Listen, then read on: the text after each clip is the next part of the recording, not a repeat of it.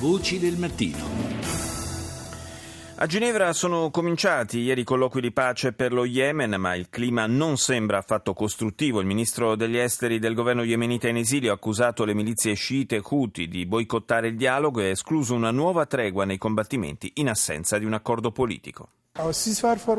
If they are still occupying Yemen, if they are still killing innocent people, if they are still destroying everything, un cessate il fuoco, ha detto Riyad Yassin, e per fare cosa? Gli Houthi stanno ancora occupando lo Yemen, stanno uccidendo gente innocente, stanno ancora distruggendo tutto. E allora quale cessate il fuoco? Abbiamo dato loro una possibilità un paio di settimane fa con una tregua di sei giorni e loro l'hanno usata per alimentare la loro offensiva e gli attacchi contro i civili. Noi, ha aggiunto il ministro degli esteri yemenita, siamo molto chiari, siamo venuti qui con un mandato, abbiamo alle spalle l'iniziativa del Consiglio di cooperazione del Golfo, Golfo, le conclusioni della conferenza nazionale di dialogo e ancora le risoluzioni delle Nazioni Unite. Dovreste domandare agli Houthi che cosa hanno invece loro.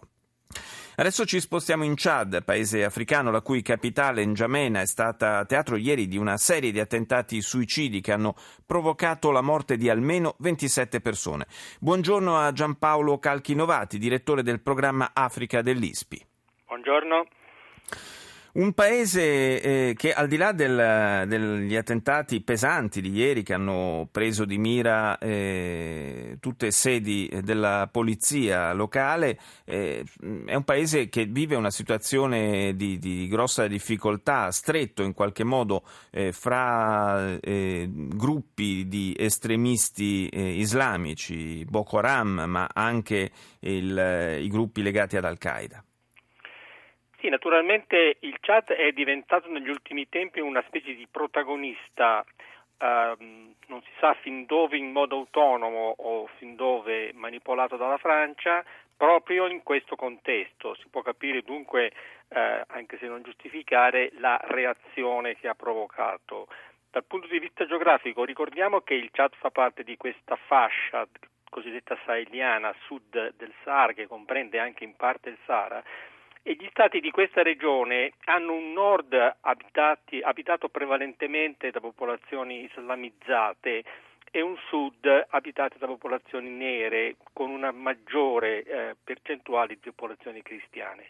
A differenza dei paesi vicini, il Chad ha portato al potere già da molti anni fa la componente nordista, possiamo dire, dello Stato. Sì. A differenza del Mali e del Niger, dove invece la componente sudista che ha avuto durante il colonialismo francese l'appoggio delle autorità francesi ancora cercano di mantenere una posizione egemonica. Questa vittoria, che risale, ripeto, a parecchi anni fa, ha fatto sì che il Chad sia diventato una specie di rifugio, qualche volta di protettore di movimenti islamici che progressivamente sono anche diventati movimenti eh, di tipo jihadista. Il Chad ne ha approfittato poi per proporsi invece come eh, baluardo nei confronti del jihadismo, arrivando persino a intervenire eh, nella guerra in Nigeria contro Boko Haram. A mano a mano che Boko Haram ha contaminato e contagiato i paesi vicini, Camerun, Niger e appunto lo stesso Chad, in una zona fra l'altro dove ci sarebbe del petrolio e dove il Chad sta conducendo anche forse delle operazioni a fini ehm, economici. Il presidente eh, Deby, sì. quando Hollande ha deciso di cambiare politica, la Francia eh, di Hollande avrebbe dovuto abbandonare la vecchia politica paternalistica con uh, una vecchia elite che al presidente socialista non sembrava adatta alla nuova politica. Il Chad era in un certo senso sulla eh, lista nera di paesi considerati eh, troppo legati a vecchi dirigenti, autocratici e così via. Ed è stata un po' una sorpresa quando invece progressivamente Hollande, da un punto di vista realistico, vista la forza anche militare di questo paese, ne ha fatto il suo punto di riferimento preciso. Eh, si legge un po' la cronaca della, della politica francese in Africa, eh, si dice che dai buoni propositi di Hollande di avere dei rapporti con delle nuove elite, in un certo senso la Francia invidia gli Stati Uniti in Africa perché gli Stati Uniti appoggiano in Africa dei gruppi dirigenti rinnovati, eh, molto più dinamici, molto più eh, allineati con quelle che sono un po' le tendenze della globalizzazione, dell'internazionalizzazione, uh-huh. eccetera, molti degli alleati della Francia sono considerati un po', un po' retro, un po' una specie di eredità del colonialismo. Beh, infatti, forse, forse, è proprio questo il, eh, il nodo, no? cioè che comunque c'è un, eh, un, passato colonialista che è difficile un po' da rimuovere anche da un punto di vista dell'approccio culturale, diciamo.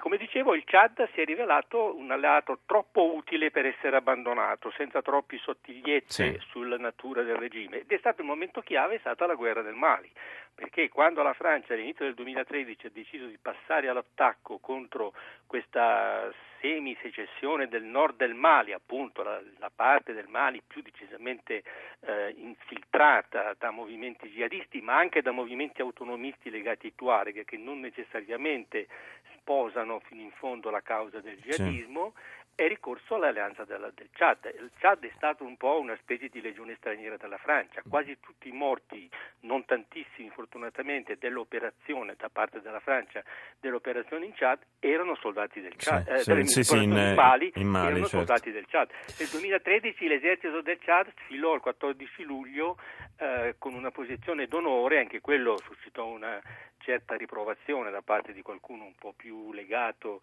ai principi di libertà eh, nella sfilata della, della, della, Bastiglia, insomma, nella sfilata del giorno sì, della, sì, mi, della ci, ricor- ci, ricordiamo tutti, ci furono, ci furono, si levarono diverse, diverse eh, voci esatto. eh, di, di, dissenso questo, da questo punto di vista. Io ringrazio Giampaolo Calchinovati, grazie di essere stato con noi.